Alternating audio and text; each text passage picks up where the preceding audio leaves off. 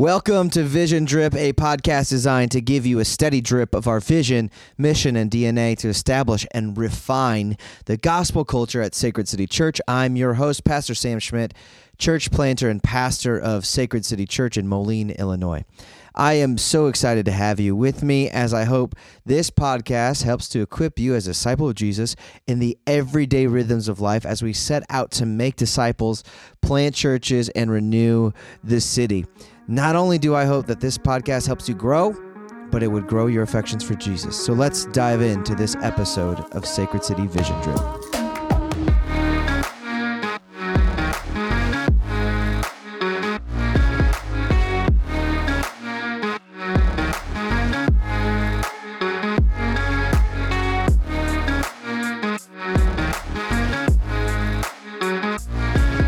For those of you who did not know, uh, this is the second one of these worldview seminars that we hosted are hosting. Um, was it November when we did the very first one? December is obviously a very busy month, and we're back at it here um, in January. And um, when I left off at the end of that very first seminar, I, kind of gave a teaser that we can talk about politics uh, from a biblical worldview, which is a very fun, very exciting. Love to talk about that. It's very fun, um, but it's a uh, a, topic that needs a little bit of uh, preliminary work before we can do that. Like I said on Sunday, you got to crawl before you can walk. You got to walk before you can run. You got to run before you can run with the bulls. Um, politics from a Christian worldview is, is one of those situations. You got to have some some things in your pocket, some skill sets before you can get after it. Um, and so re- the reality is, before we can talk about economics, before we can talk about politics, about education, talk about social matters that are impacting our world that we live in, we need to have a religious or a theological foundation. Um, and that's what we want to do tonight. We want to build um, a, foundation for us to build off of in all of these other areas and facets of our life. Now, the reason why we go to the religious worldview, the religious framework first, is because everything is religious. Everything has some tint of morality to it. Wherever there's morality, there is some sort of implied religion. There's a, an assertment of what's right and what's wrong, what's good, what's bad, what's evil, what's righteous, in some shape, some form, some way. So everything comes back to a religious topic in some fashion. And so we're going to work out the framework, this, this foundation for that tonight. Hey, guys, come on in. Um, Gary DeMar says that a, a, a biblical worldview can never be separated from Jesus' saving work. So, all of the different tangents and facets that a biblical worldview might bring us to um, are, are all for naught if they are detached from Jesus' saving work. If men and women do not turn to Jesus Christ as Lord and Savior, they will turn to themselves, to another individual, to an ideology or a movement or the state. Our choice of Savior determines the basis of our trust and reason for living. That's why he goes back, everything's religious. There's no neutrality, there's no, no neutral zone. Everything is, in fact, religious. So, we want to talk about some of these essential realities that we're working through. Um, we're going to be talking about um, essential realities, how, what, I use a, a foundational framework. Um, uh, we'll get into some of the, the, the primary presuppositions of a Christian worldview that will help us develop our worldview beyond the religious realm into the social, economic, political, and uh, what's the other one? Educational realm. Um, so, um, we are going to build, start the foundation work. Um, for some of us, this might seem kind of dry. Um, and so I just want to say, hang in there. I'm proud of you for being here. Um, I'm going to do my best to make this um, real practical, work through some intellectual stuff, and get into, okay, so now what? Or what's the big deal about that sort of conversation? So I want to keep it uh, moving in that way. I do have a lot of ground to cover. Um, and so I'm going to try to move at a pretty good clip. But if I say something that is not clear or you've got a question, feel free to interrupt. I'll circle back around. Um, I will try to stop here and there to, um, to have some time for questions. But anyway, I just wanted to extend that invitation. Um, so we need to do some a little bit. I'm not going to rehash the entire last session, but we want to do. I want to do a little bit of a, a, refresher here about some of the things that we established last time we were together for one of these biblical worldview seminars. And the best place to start is with a definition. What is a worldview? When we talk about worldview, what are we talking about? Everybody. Everybody. Okay. Yeah. Yep. It's good. Any other thoughts, pieces of a worldview? It's really good. Um, the lens. The lens. Yeah. Yeah. Um, definitely. I'm going to share with you a academic definition uh, that we worked through this last time, but it kind of helps so, sort of pull in all the different pieces of the worldview to show how comprehensive and how far reaching a worldview is. Uh, James Sire says a worldview is a commitment, a fundamental orientation of the heart that can be expressed as a story. So, uh, first, a commitment. So, there's an intellectual aspect, there's a fundamental orientation of the heart. So, belief is at play here that can be expressed as a story or in a set of presuppositions, which are assumptions about what may be true, partially true, or even entirely false. We hold these presuppositions consciously or subconsciously, consistently or inconsistently about the basic constitution of reality, and that provides the foundation on which we live and move and have our being. If I break it down into layman's terms here, what you got on your sheet um, a worldview is a lens composed of conscious and subconscious beliefs by which a person sees, makes sense of, and lives in the world. So, this worldview is something that we look through. It's a hermeneutic, it's something that we use to make sense of, to interpret what we're seeing.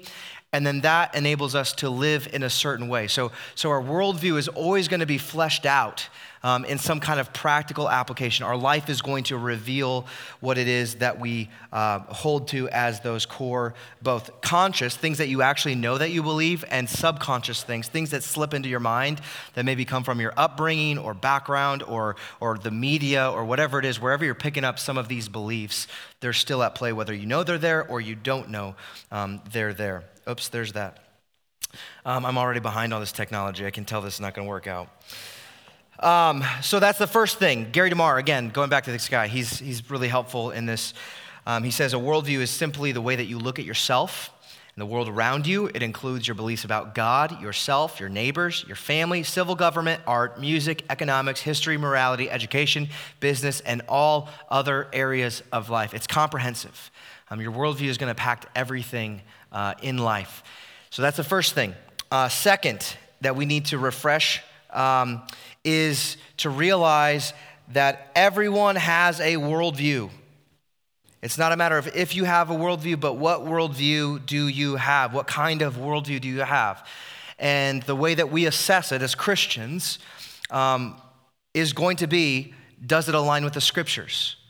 Does it, does it, is it backed by the Word of God? Does it conform to God's view of the world? So, in other words, are we thinking God's thoughts after Him and making sense of things the way that God makes sense of things?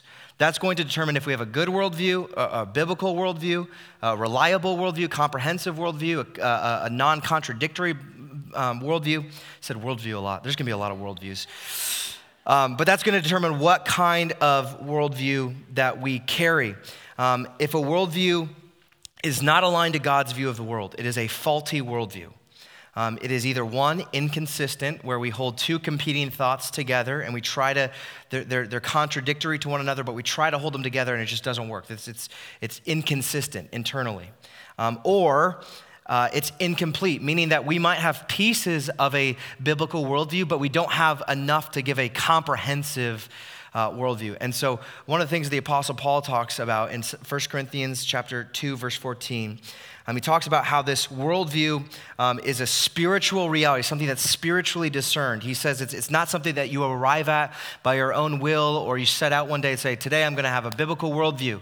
Um, it's not how it works. It has to be revealed to you. 1 Corinthians 2:14. The natural person or the, the non-Christian, the unregenerate man, does not accept the things of the Spirit of God. So you don't accept things that God says, this is the way it is. This is the world that I've created. This is how it really is. We don't accept the things, or the, the natural man does not accept the things of the Spirit of God, for they are folly to him. And he is not able to understand them because they are spiritually discerned. So the only way that we can have a consistent, a good, consistent, comprehensive worldview is if it relies heavily in fact, it always goes back to um, the scriptures. The scriptures are the corrective lens for us to look through, to see, to interpret, and to act out on this world. Um, let's talk about number three the different types of worldview. When we talk about worldviews, and if you study worldviews, um, there are many different names that get tossed around for different kinds of worldviews depending on what their orientation is. So we could talk about naturalism, relativism, pantheism, pluralism, humanism, Islamic worldview, a Buddhist worldview, moral, moralistic therapeutic deism, and on and on and on. Like you could just go all through that list and you could lose your way talking about all these different kinds of worldviews. Uh, one of the things that's helpful for us is if we just boil it down. We talked about this in the last one. Uh, the, the three kinds, I would say there's really two kinds of worldviews, but there's a third. There's, a, there's an auxiliary component. Um, first is a biblical worldview. A biblical worldview. A biblical worldview is what is known as a dependent worldview, going back to the scriptures. We depend on God's revelation through His Word. Um, and we hold everything that exists in relationship to God. So there's not a single piece of life that is detached from God and His Word. Um, this means that a biblical worldview is going to be marked by humility and submission to God. Right? Humility, we talked about this before. When we stand up here and talk about a biblical worldview, like to say we as Christians who hold a biblical worldview is right. That sounds arrogant, that sounds proud. But really, what this is, is a gesture of humility. We're saying we actually don't know and we're trusting God, right? That is what humility actually looks like. So, this, this biblical worldview is marked by humility and submission to God. A humanistic worldview is the second worldview. Uh, where biblical worldview is dependent upon God's revelation, a human uh, world, humanistic worldview is an attempt to have an independent worldview that is unhitched from God and His revelation, His Word. This is a man generated and man centered way of viewing the world. It is marked by pride and rebellion against God. Those are the two worldviews that are on opposite ends of the spectrum. You've got the biblical, you've got the humanistic. Now, the third category, which actually should go in the middle here if you're working on your paper. So um, let's see. The biblical one goes on this side, the, the secular or the humanistic, sorry guys, you got to fix it, scribble it.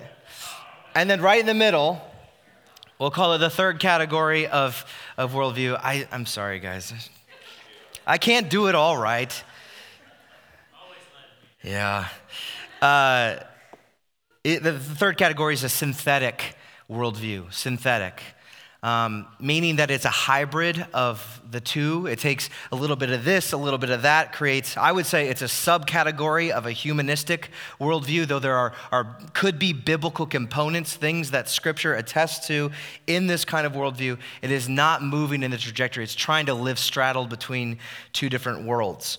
Um, and so there are going to be contradictions wherever you're trying to hold both a humanistic worldview and a, a biblical worldview. There will be contradictions, there is friction, there always will be. Um, to help us understand this a little bit more um, and breaking out these, um, categories. The Nehemiah Institute, it's a, ministry that does a ton of worldview work with assessments and trainings. If you go to their website, it's very disappointing because it's a terrible website, but they do really good work. Um, they help us by understanding this on a, a spectrum of, of worldviews here. Um, so on the far left, you've got biblical theism. You see a solid dotted line, right? That's a, a, a, complete set of ideas that are contained in itself. On the far right, you have socialism, which is like humanism cranked up to 11, um, which uh, that also has its own set of extreme ideas.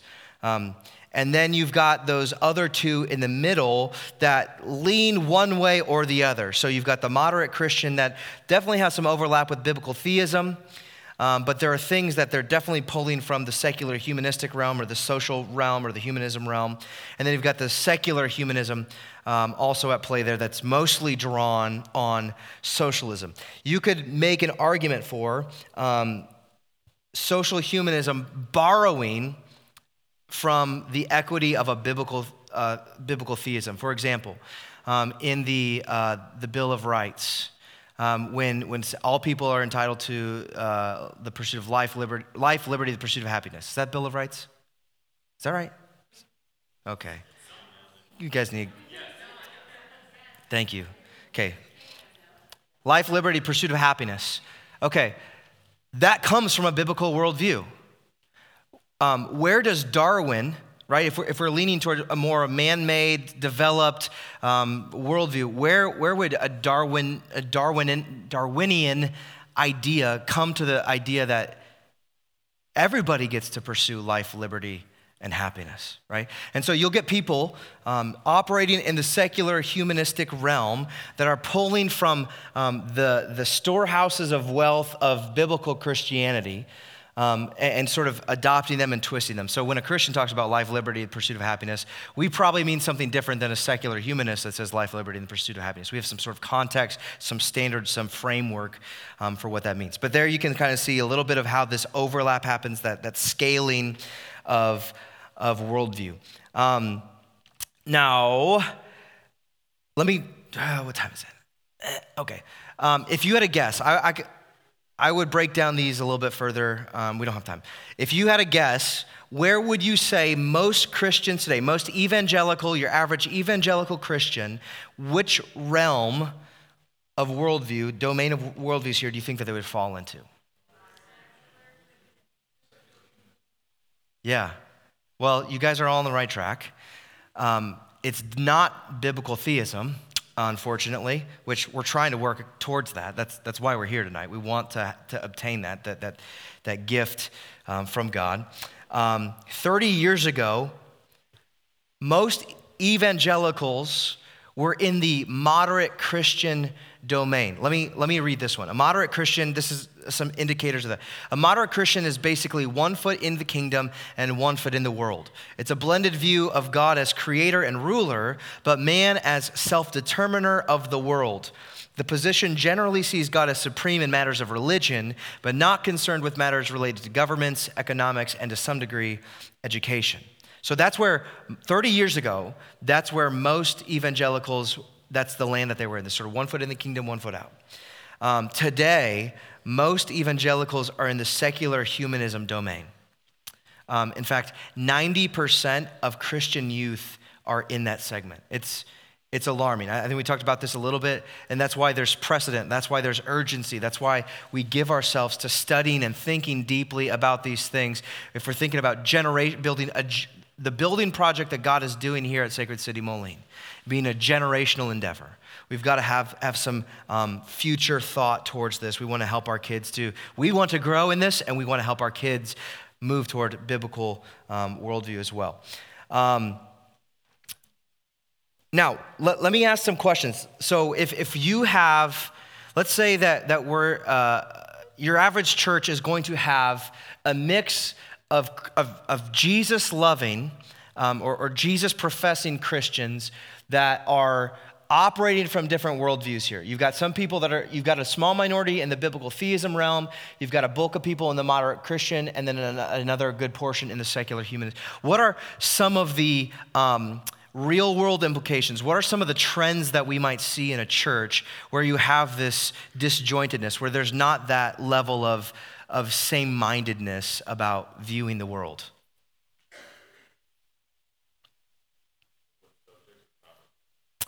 Yeah, like what, what are, what are going to be some of the hiccups in doing life together or ministry, um, or the trends or, or characteristics of a church like this?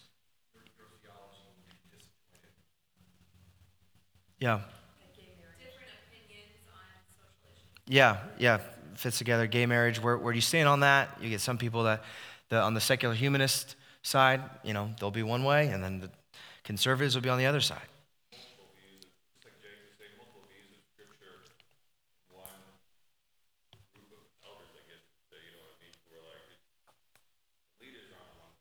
Sure. Yeah. Yeah, that's possible.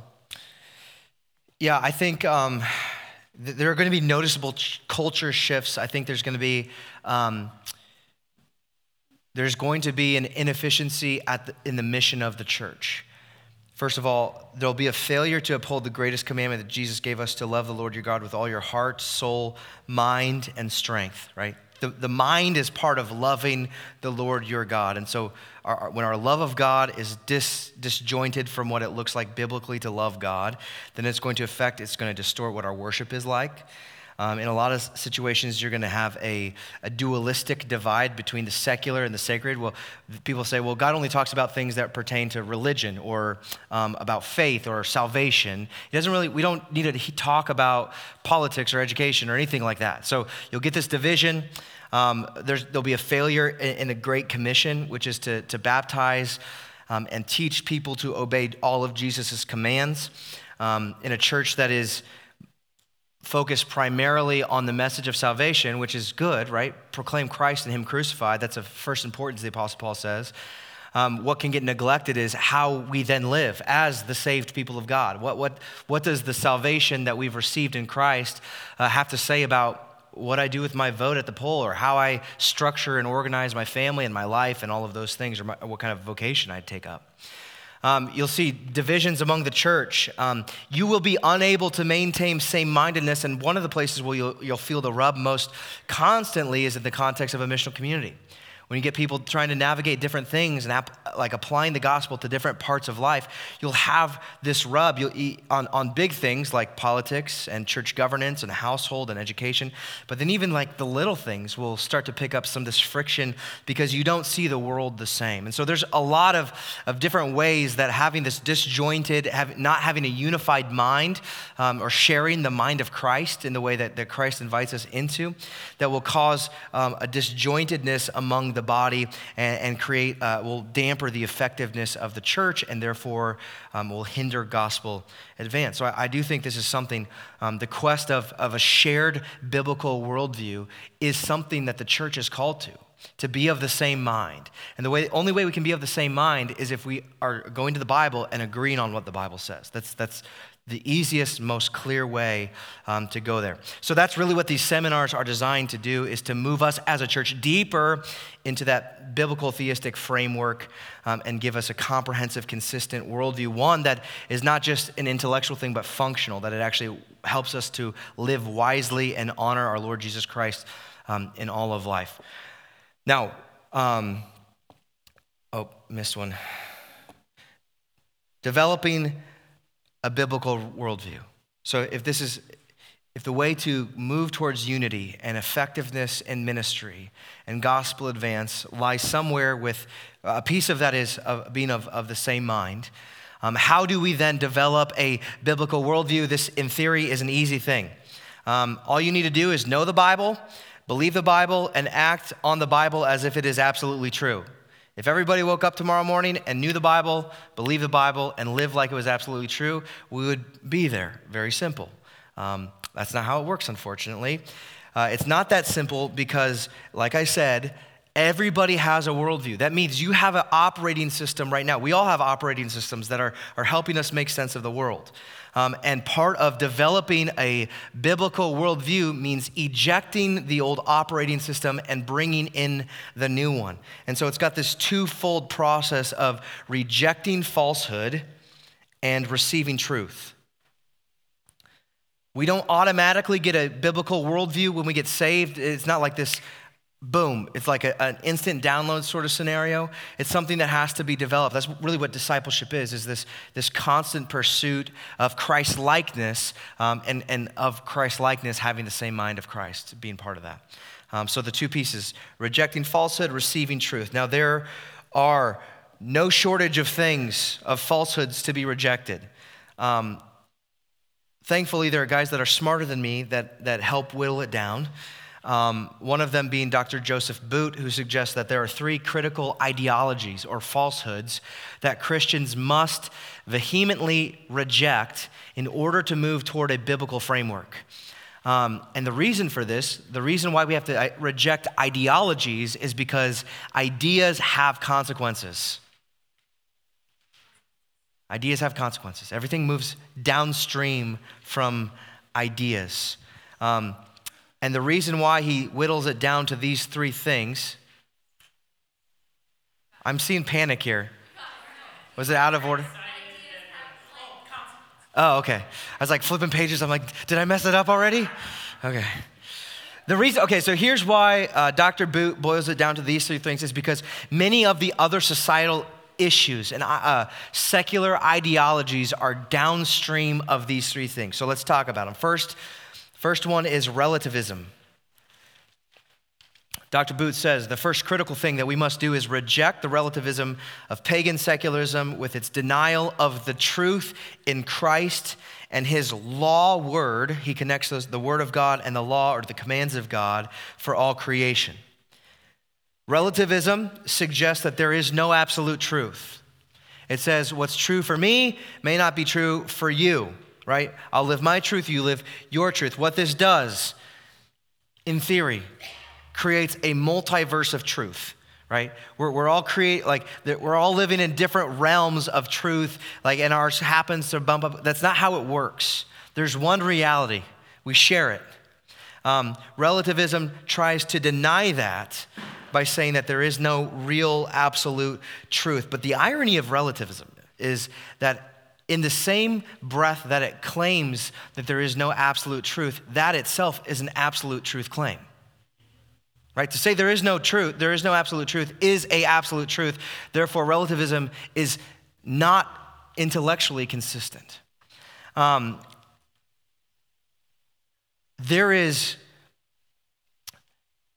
I believe when the Apostle Paul talks about the powers and principalities, um, he, he warns the church about not being swept up into the ideologies, doctrines of the world, the, uh, what's he called, the false philosophies, what, these, this is one of the things that he's, he's telling the church to be guarded of.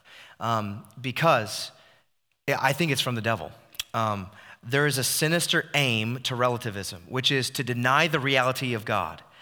God is the absolute. When Francis Schaeffer talks about God, uh, he talks about him as reality with a capital R. God is reality. And God is the absolute, and God has absolutely spoken. And so he has given all people an absolute standard. So relativism tries to dismiss the, the, the, absoluteness of God and the absoluteness of the standard in God's word.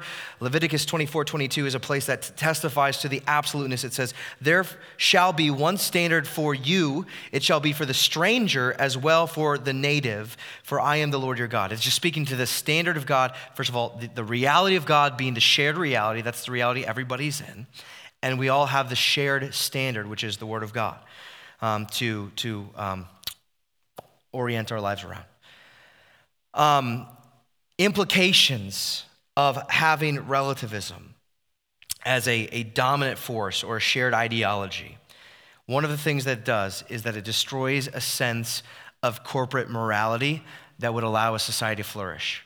If everybody's making their own rules, we all can't play the same game.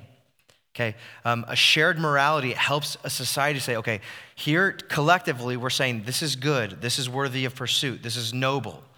Um, relativism destroys that and says to each his own.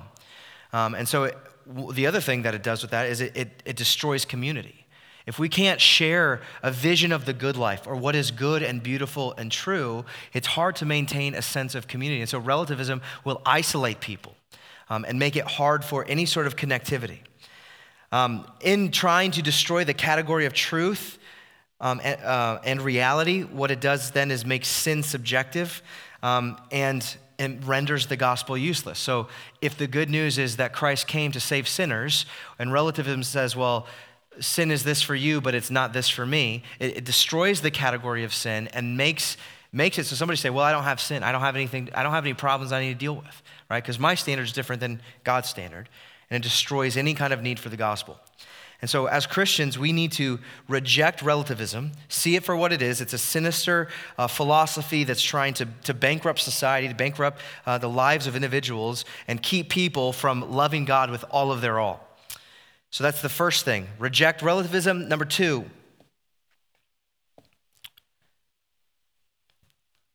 as culture moves away from Christendom and becomes more and more secular, there is an implicit and ex- explicit communication to Christians, and I think all religious people, but especially to Christians, that insists that religion is a private matter. That there is no place in the public square to talk about anything pertaining to religion. And, and that goes as far as like morality. Like there, there's no place to talk about what's right and what's wrong, what's good and what's bad.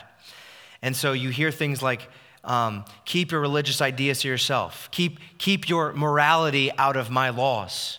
Um, don't let your Bible influence the, the law of the land.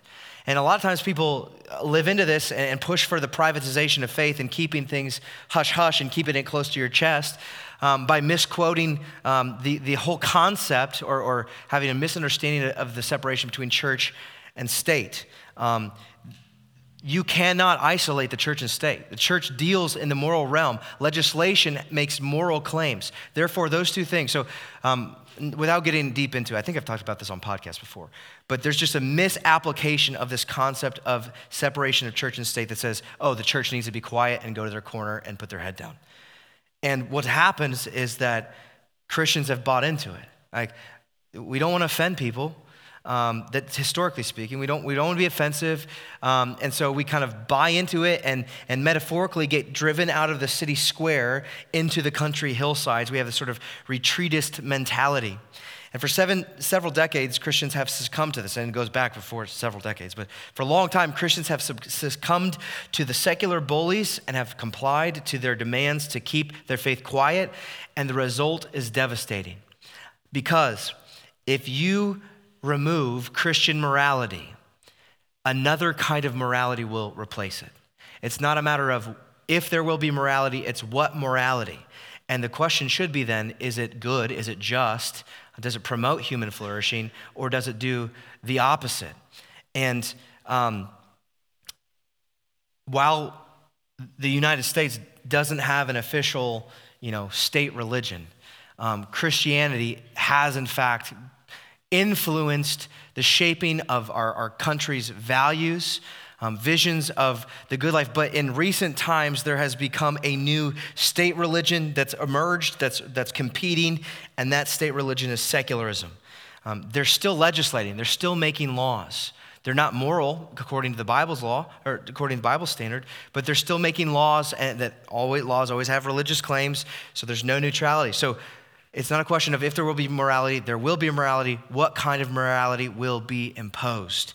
And so, as Christians retreat, the humanists step up and say, We've got better ideas. We'll, we'll implement these things, which they do not promote to um, human flourishing. And while we feel that, we hear the voices or we feel that explicit, implicit, hey, keep, that, keep your faith to yourself, um, the pressure is real. We as Christians cannot retreat right? The integrity of our country, the integrity of our city, our churches, depends on Christians being loud, um, not in a uh, not in a unnecessarily combative way, right? I'm not, not going like we don't need to start inciting kind of riots, but there is a, a, a, a real integrity and openness, a public display to stand with Christ and allow the truth of Christ and of the gospel to impact every aspect of life. The gospel calls for public worship.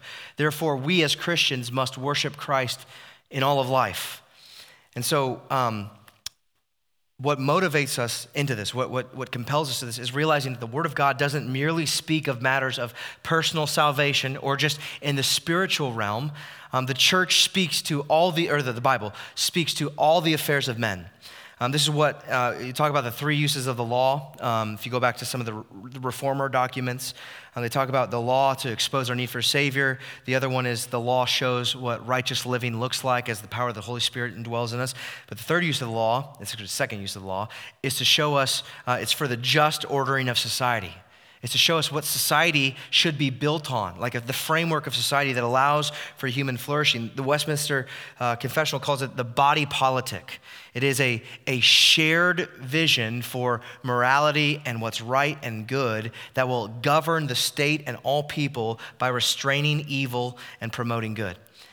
And what secularism does, humanism does, wants us to keep these absolute claims of the authority of Christ, the sovereignty of God, the lordship of Christ um, to ourselves and thus privatize the faith. Um, and I think to do so is a denial of the lordship of Jesus in our lives and is an abdication to make disciples of all nations, of all peoples, and to let your light shine before all men. And so we must stand up into those places where God puts us, where we can speak what, what is, what is a biblical framework, what is a biblical worldview, and let those things fly. Third, uh, third rejection is dualism. Talked about this a little bit already. But if we want to maintain a, a public witness, uh, then we will accept secularism's false dichotomy between public and private. We'll, we'll agree to this privatization idea that I can keep my faith private and move on with my public life. Um, and, and, that's what the humanist world wants. Um, they, they want to create this divide between the secular and the sacred, a false divide. They want to create a divide between um, reason and faith. And uh, this is part of, of the, the Greek um, philosophy of dualism, that there are other as- things that we can flesh out with this. Um, but this is one of the things that we see the division between the material and the immaterial, or the sac- sacred and secular divide. And so dualism wants us to compartmentalize these aspects of our life.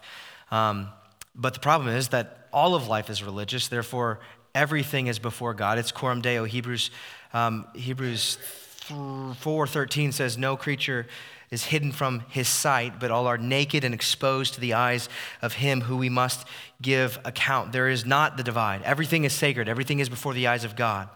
Um, Richard Sibbes says, we should not tr- uh, thrust religion into the corner, into a narrow room, and limit it, its, uh, limit it to some days and times and actions and places.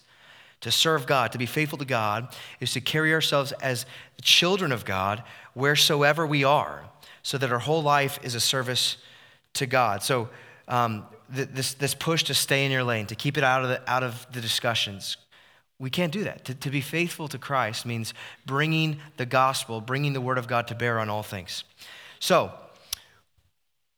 what happens when you get these ideologies sort of mixed up in a cocktail of worldview things? You get left with a humanistic worldview. And to break it down, um, Actually, to, to, summarize, Francis Schaeffer says this about a humanistic worldview. Uh, in this worldview, there's no absolute value system, there's no fixed basis for law, and no basis for viewing man as unique and important in the eyes of a loving creator. It, it, it empties us of, of the imago Dei, it empties us of significance, of purpose, of sharedness, of, of community, um, of a shared vision.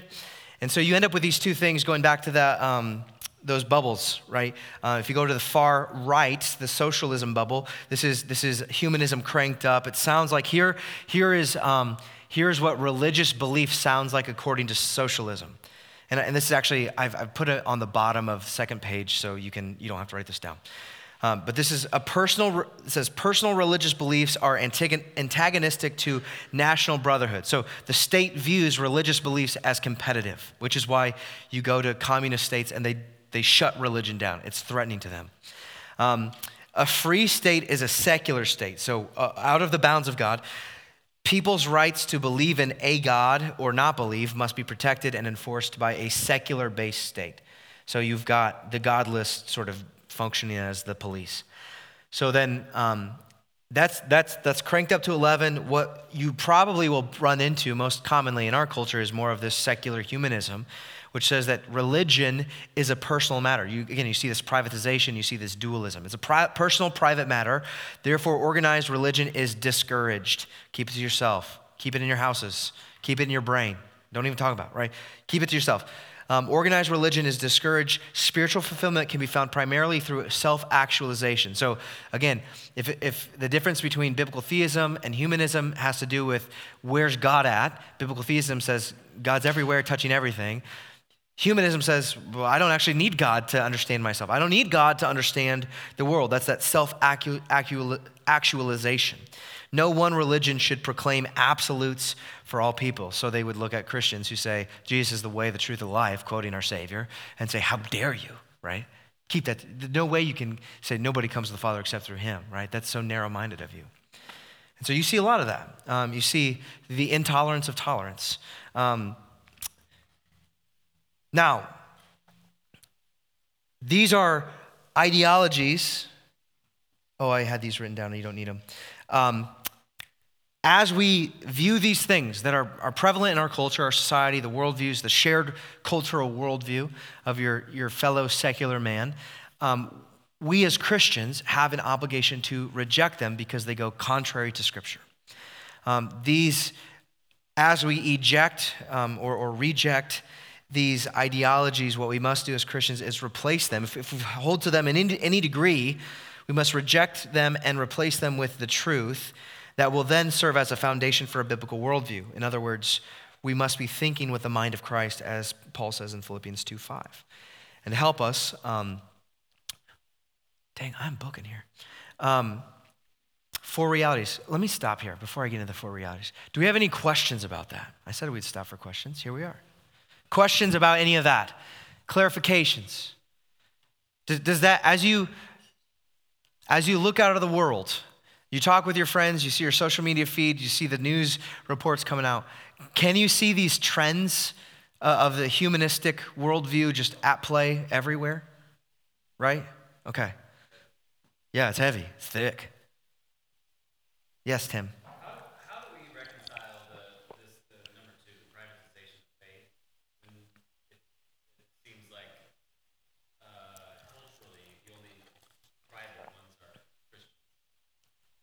Yeah. Yeah, that's, that's another big piece of irony because, and we'll, we'll dig into this a little bit later on. Um, secularism is its own religion, it's its own philosophy. And news reports and the media and where, I mean, wherever you turn to, it's, it's evangelizing a secular gospel. Like you're being evangelized to all the time with a fake gospel, an anti human, anti uh, it's, it's humanism, but it's an anti humane gospel. It's not actually going to lead to flourishing.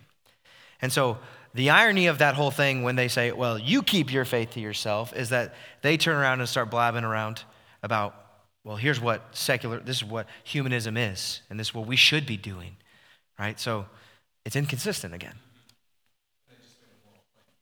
Yeah, they made a moral claim. Like what you're saying is wrong. Yeah. Yeah. Yeah. Even these, these statements with your under the secular humanism, socialism, there's moral things wrapped up in each one of them that they can't account for or justify. Yeah. Yeah. That's always the big thing that are talking to people is when they make a moral claim is justify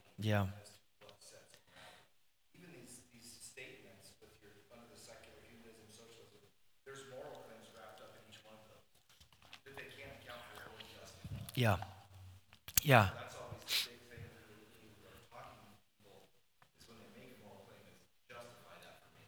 Yeah. Yeah. Where, where are you getting this information? What, like, who says so? By whose authority do you say that I have to be quiet about my faith?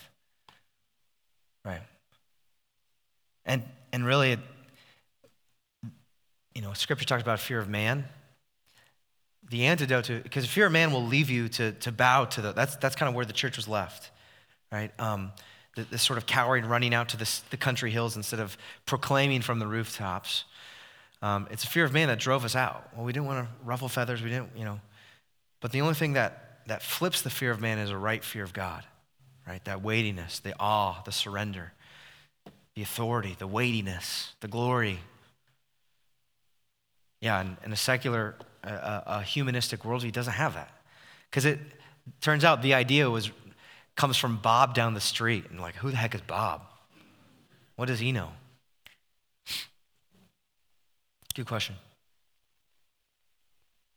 Yeah, we'll talk about, as we get deeper into these um, seminars, what Jake is hitting on here is, is, we're talking about apologetics, like these presuppositional apologetics of getting, like, they make a claim, getting underneath what's the truth that that person's believing and where does it come from, right? You're pushing the antithesis. You're pushing, okay, why? Says who? Because why? And eventually they get to, well, you know what it comes down to? My feelings. so subjective. There's no actual platform to stand on. Any other questions about those rejections of falsehoods, rejecting falsehood?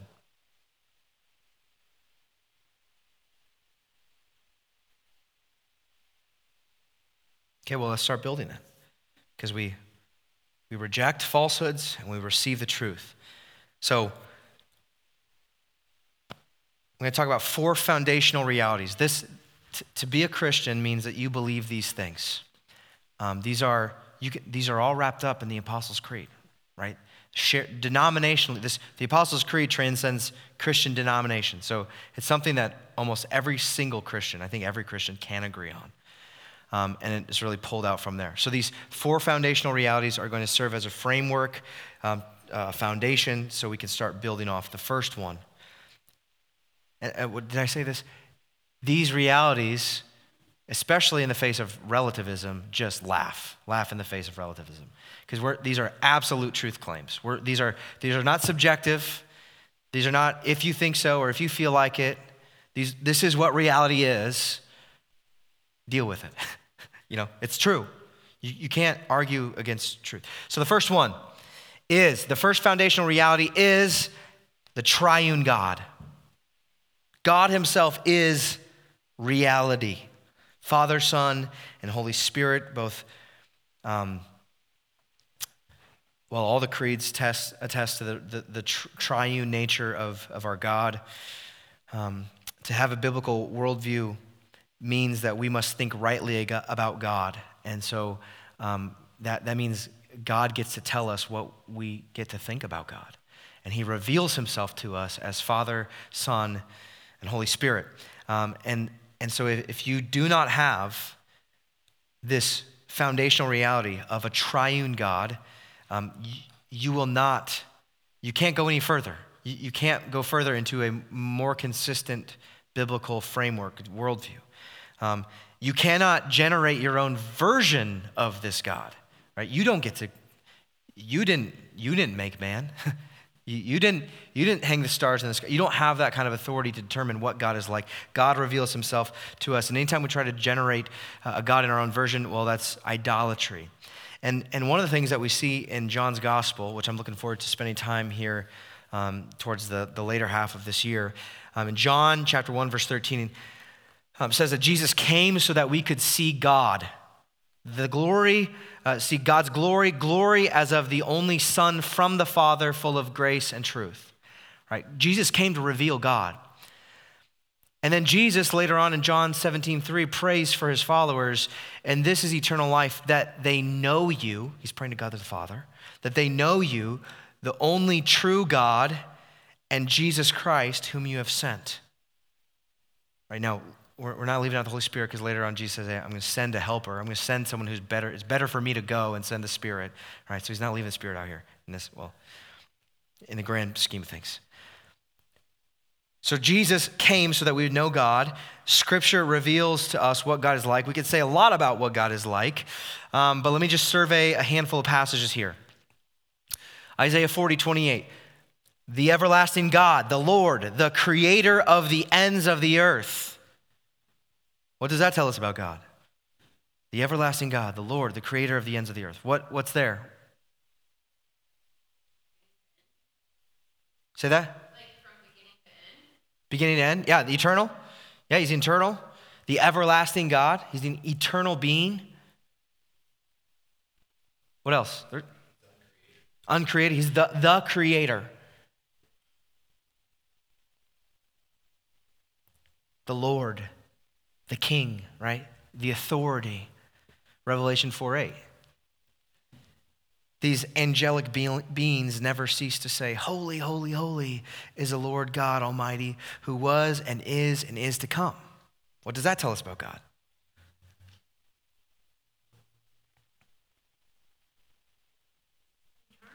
He's eternal, who was and is and is to come. He's holy.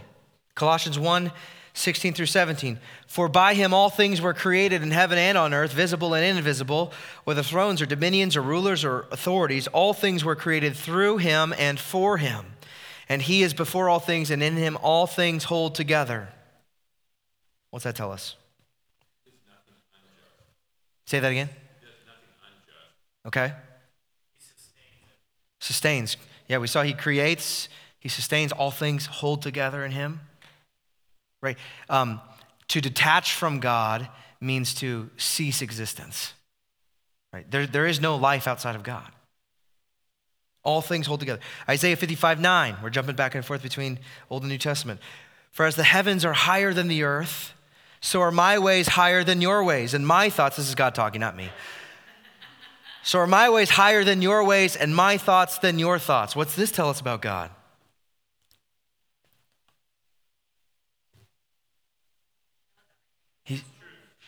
He's wise, he knows everything, omniscient. Ephesians 1:11. God works all things according to the purpose of his will. He's not like us. Yeah, the, the holiness definitely indicates there's some sort of, tra- there's a difference, set apartness between. What I, would you say? He's in charge. He's in charge. He's sovereign. All things work according to the purpose of his will. All things. There's not a single thing outside of that. So here, here we have a lot of things, really important things about um, God's character. Number two, this is the second foundational reality, and this is a two parter. Second foundational reality is that God speaks. Here's the dual meaning of it God creates and God commands. In creation, God speaks. In the beginning, God created heaven and the earth. What does He do? He said, Let there be light. He said, Let there be an expanse, separate the waters from the sky, right? He said, He spoke, and out of the power of His might, creation snapped into existence. And this creation reveals the glory of God. Right? Psalm 19 speaks to this. The heavens declare his handiwork. Now, when we survey the creation account, Genesis 1 and 2, um, we see that as God creates, he calls it good. So he, he, he creates and then indicates without confusion it's good. There's an inherent goodness in creation that God approves of. When we get to human beings, when he creates Adam, this is the apex of, of creation, and he says, This is very good. Now, there's something special about being um, created as humans. It means that we are created male and female, which is shocking, I know, in the image of God, the Imago Dei. Created male and female in the image of God. That means that it doesn't mean that we look like God, but there, is, there, there are similarities um, relationally. We have capacity because God is triune, He's in com- community with Himself. We have relational capacities. Um, God is wise, so we have rational, intellectual capacities. Um, God is just and right, moral capacities. God is spirit, so there's spiritual capacities. We see characteristics, the character of God, so we have character, we have personality. And all of these things are a derivative of God Himself, right? That's part of the Imago Dei, the imprint of God on humanity. And one of the things that we see in, in those previous things as we talk about God being the creator and sustainer is that, that creation cannot sustain itself. Um, part of having a, a biblical worldview is knowing that creation is totally, whoop, I just spit big, totally dependent upon God. Creation is totally dependent upon God. So that's the first category. God speaks in creation. Second category, God speaks and commands. In the same way that God breathed into Adam, right? He took the dust of the earth, formed it, and breathed into him. We're told that all scripture is God breathed. 2 Timothy 3 16 and 17, all scripture is breathed out by God, spoken by God, and it's profitable for teaching, for reproof, for correction, and for training in righteousness. The man of God may be complete, equipped for every good work. In fact, I think I, I Googled this today, but um, like the, the phrase thus thus saith the lord is like said almost 2000 times in the old testament. Like god speaks he commands he, he instructs. And so god gives us instruction. He gives us his word his law his commands that are meant to guide and govern all creation. Again going back to dr boot he says god's law word connecting those two things again gives direction to the totality of oh sorry every, when I, sometimes when I start reading, it's like days off and I forget what words are what. Let me start over. God's law word gives direction to the totality of created reality and cannot be finally overturned by man's self created illusions. Okay. Sometimes when I write this stuff, it makes perfect sense. Yeah, okay. So, so God gives his law to direct not just pieces of creation, but all of creation. Going back to that, what was it, Leviticus 22, 25, something like that? It's for all peoples. The law of God, the standard of God is for all peoples. It's his direction, it's his common grace to all peoples. You set up a society that honors the word of God, things will go well for you. It'll be better for you than if you try to do something completely different. And so, the totality of the created reality, all of things are meant to be under the direction of God, regardless of how much man insists that he knows better. Does that make sense? All right.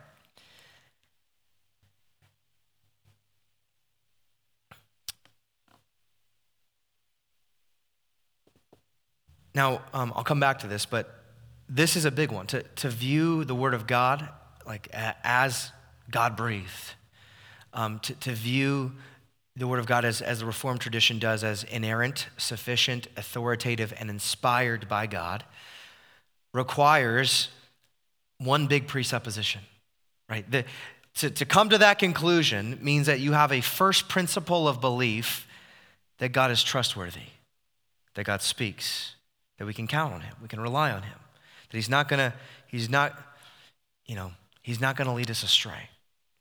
And so there is this, this reality that, again, you cannot come to this conclusion just by, well, today I'm gonna believe. Well, that presupposition has to be revealed to you. That, that belief has to be revealed to you in order to actually walk this out. The authority, the inerrancy, the sufficiency, the authority, and the inspiration of the Word of God. Those are all, the, guys, there may not be a more important doctrine in the church today than dealing with that, right? This is like, what, what's that? Dang it. When I read books and I can't remember, Francis Schaeffer talks about this as being the, um, this, this, uh, the authority, the sufficiency of Scripture as being the continental divide of Christianity.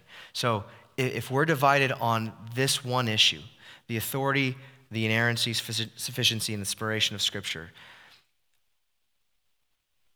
We might, uh, okay, dude, what am I doing? Sometimes I get ahead of myself and then I just try to backtrack. I can't. I'm committed to this. We're going through it. The continental divide, some geography.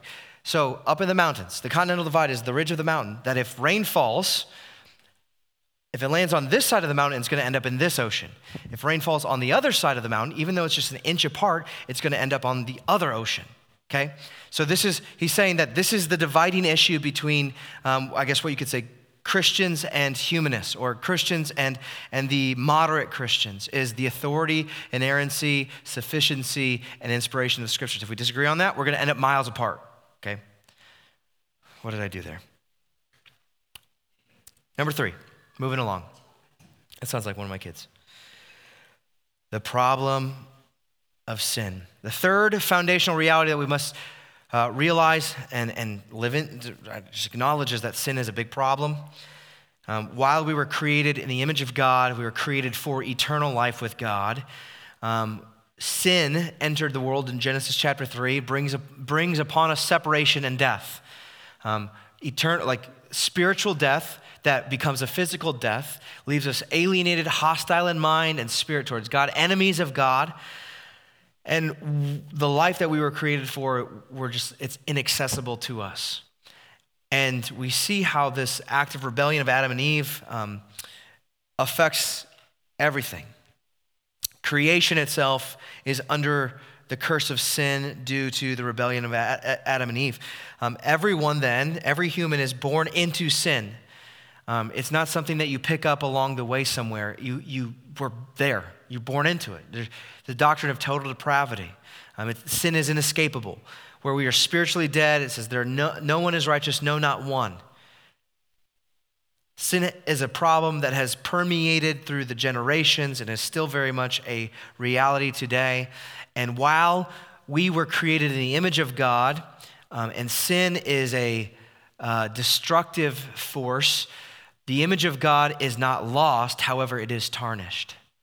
So, the glory of relationships that we are meant to enjoy and the ability to think and reason. And, and when God invites us, come and reason with me. Well, we used to be able to do that pretty well. And now it's broken. There, there, there's the noetic effects of the fall.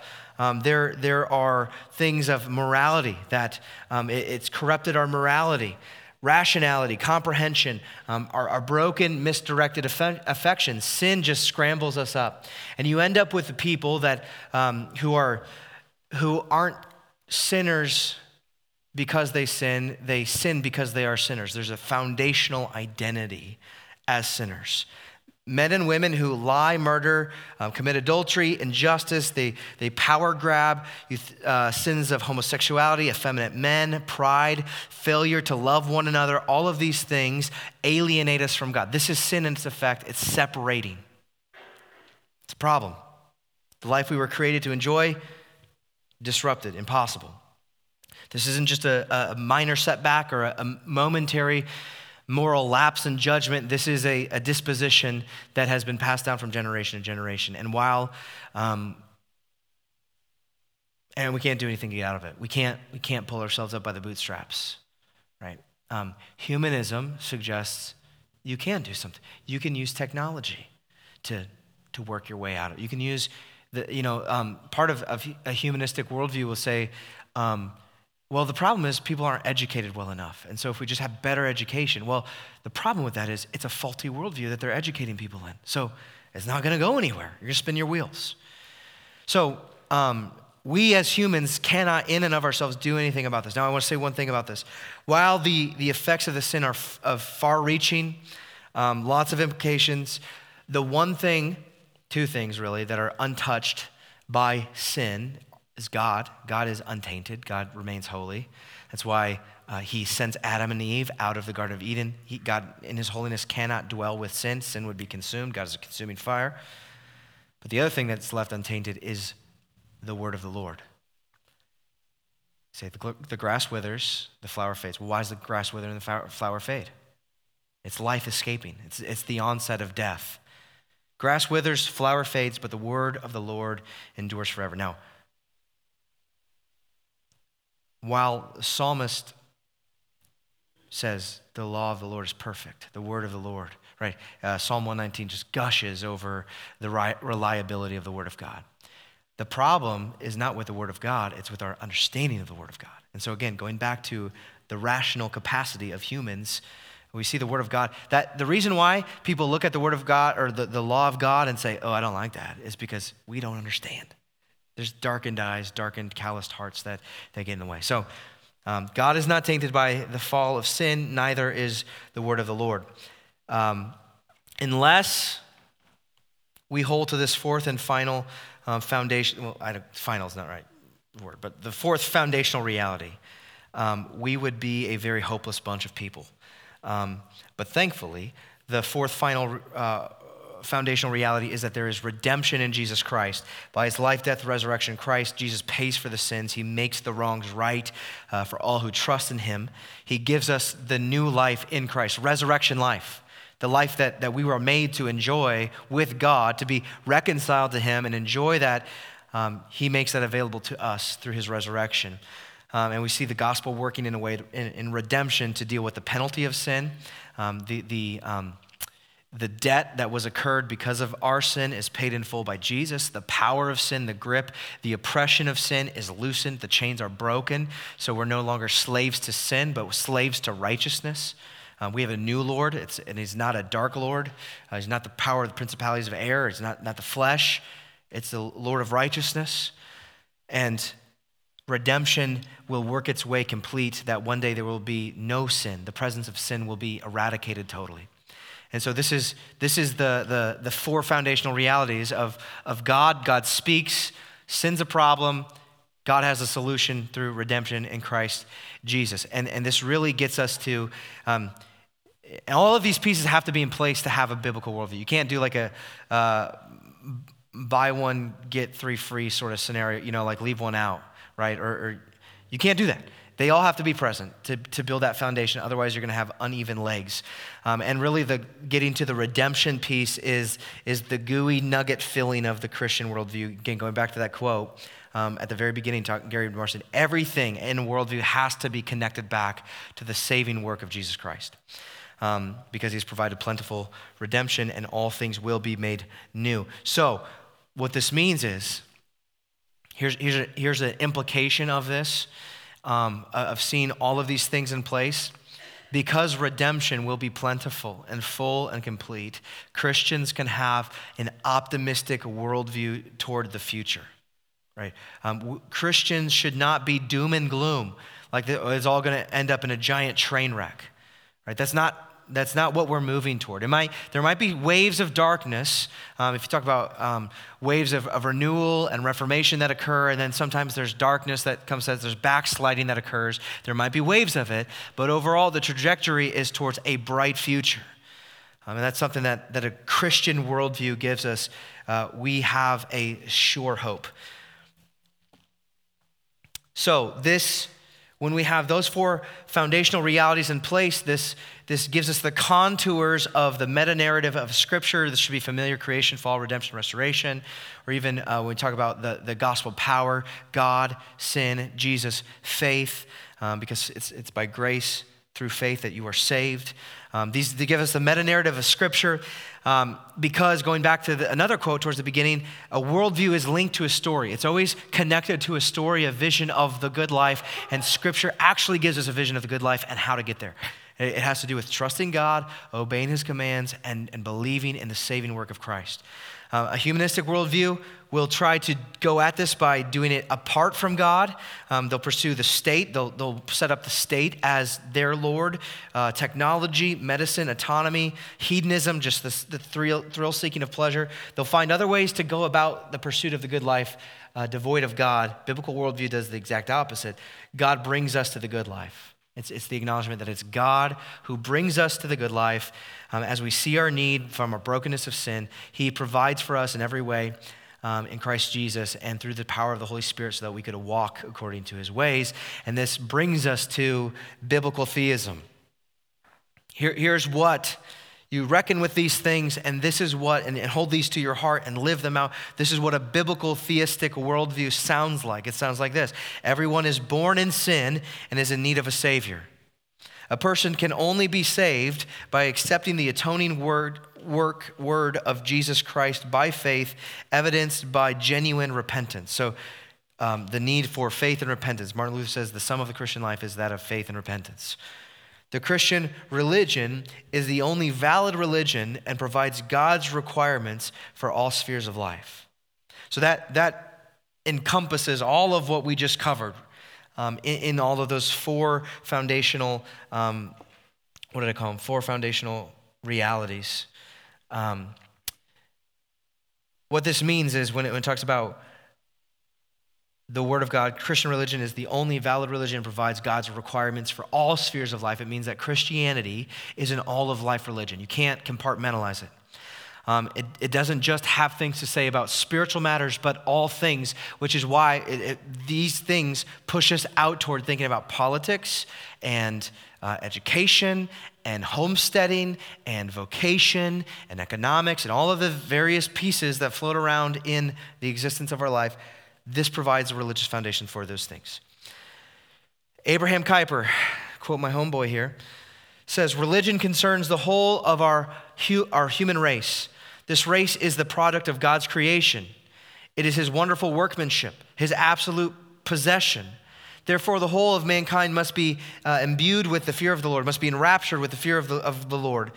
For not only did God create all men, not only is he for all men, but his grace also extends itself not only as a special grace to the elect, but also to the common grace to all mankind.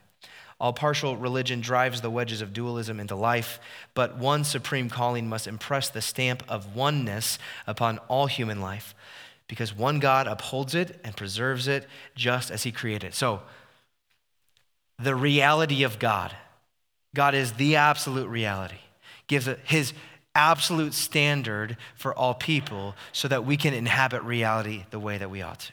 That's what he's saying in a nutshell. Um, also saying a lot of cooler things. And the way that, um, so we've had three of the, the four spheres um, biblical theism, you got the, the socialism, you got the, the secular humanism.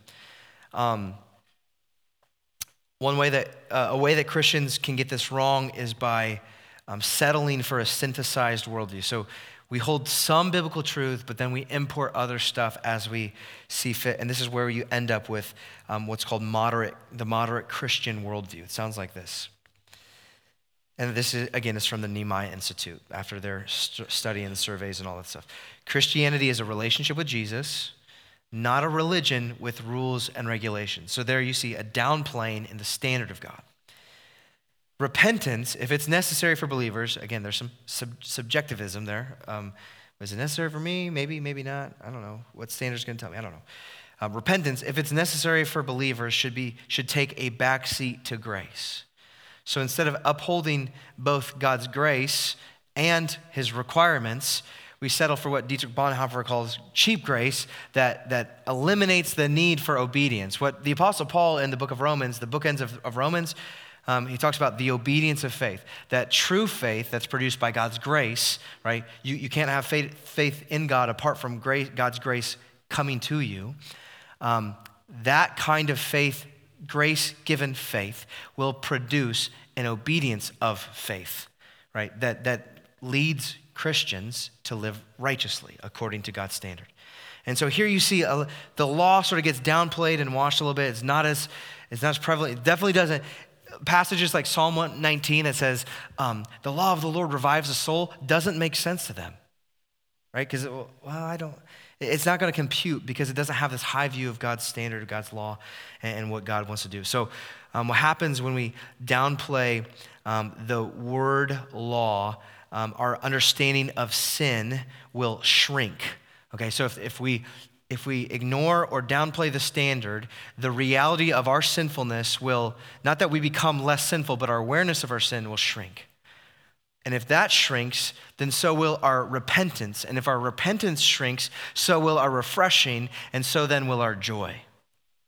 Okay, so true Christian worldview in dealing with the, the religious tenets is going to say, to be able to admit, okay, yeah, we are deeply broken, but we have a, a remedy in Christ Jesus. And it will be this lifestyle uh, of faith and repentance and joy, celebration, thanksgiving. Um, bringing down the home stretch here. Oh, I'm doing so good. Christians, and this goes back to the comment that I think, Tim, you made. Christians are often accused of interpreting reality with certain religious presuppositions, while non Christians maintain that they're being completely objective. This is a fallacy. Everybody has a worldview. Everybody is operating from these presuppositions or these first principles of faith. So um, there is no neutrality. Neutrality is a myth. This, this secular humanist idea is a fallacy, and it's one that Christians ought to be pushing back against. Again, pushing the antithesis. What do you mean? Where do you get that? By whose, by whose authority? Norman Harper says every human being has faith in something which affects his or her understanding of everything. The premise that faith may be objectively, or facts may be, I've got lots of typos I'm dealing with here. The premise that facts may be objectively known, absolutely uninfluenced by faith of the knowing, is simply untrue. So just like there are underlying presuppositions to having a biblical worldview, and those four big foundational pieces are, are part of that. Um, a humanistic worldview also is operating by big foundational principles. And on that sheet, we got a little bit of time here. Um, I want to just kind of give you a side by side comparison. I, I, ripped this out of um, Gary DeMar's book, who ripped it out of, I think, a Greg Bahnsen book or something, so I don't feel so bad about it. Um, but let's look at these, these the common threads here are the thematic threads between a biblical worldview and a humanistic worldview. There's scriptures.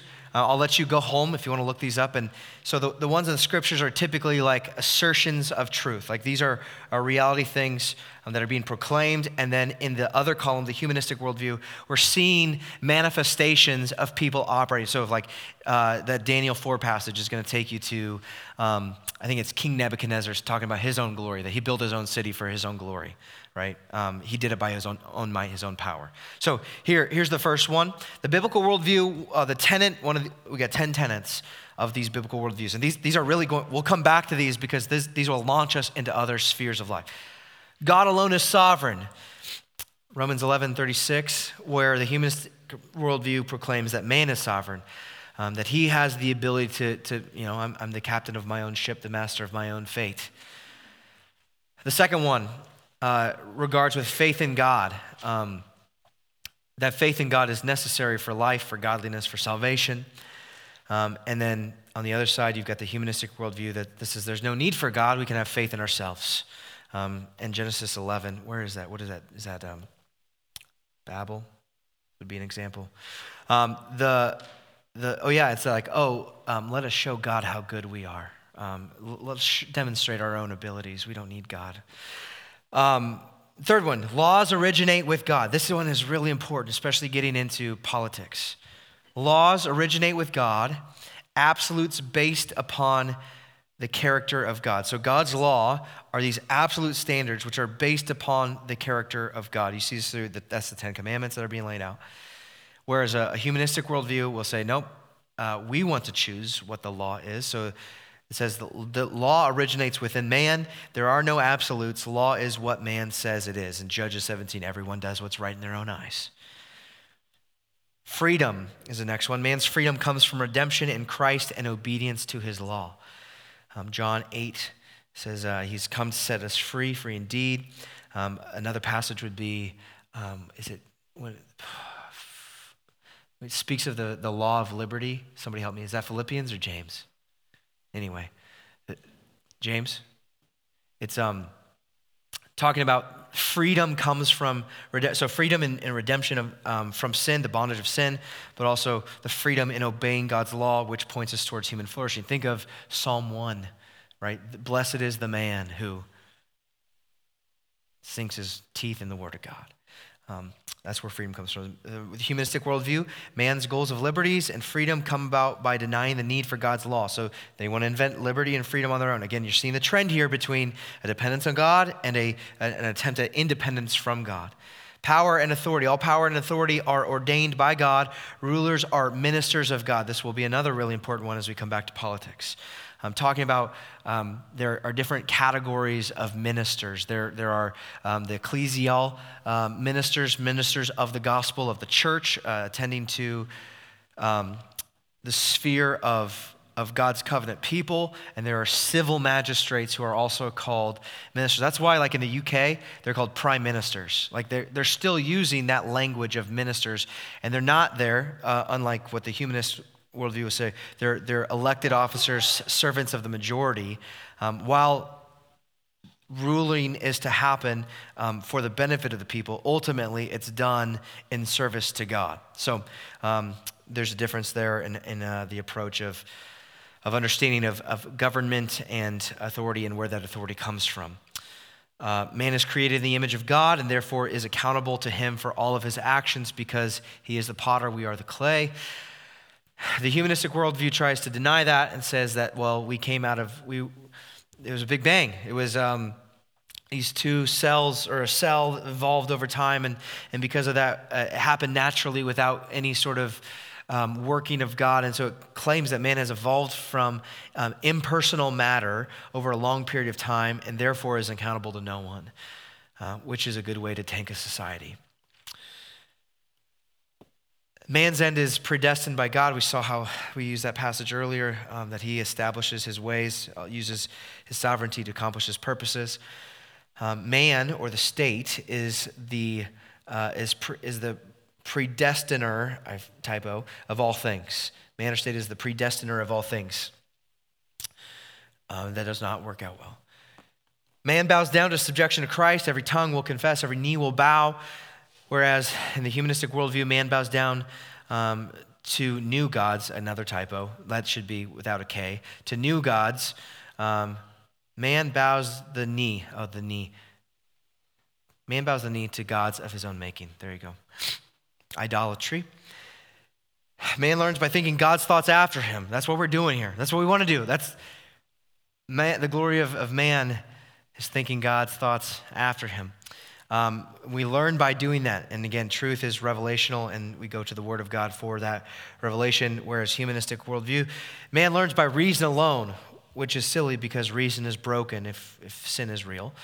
Um, if it is not reasonable, it cannot be true. So they'll, they'll try to dismiss. That's where a lot of places um, you'll see dismissal of, of the, um, the supernatural, miracles, the, the resurrection. If it's, not, if it's not rational, if it's not reasonable, it's not true. And so they, they try to isolate just to the material world, but there's more than material. Uh, and the last one, man's problem is sin. This is the biblical worldview. The problem is sin. Man must be recreated by God, become a new creation. Whereas in a humanistic worldview, you see this right away after the fall in Genesis 3. The blame for society's ills is shifted to others and ultimately to God. You see this God comes to Adam, says, Adam, what have you done? He's like, it wasn't me, it was the woman. And it's, in fact, it's, it's the woman that you gave me, God. And so you see this finger pointing uh, instead of acknowledging sin for what it was and taking um, responsibility for it.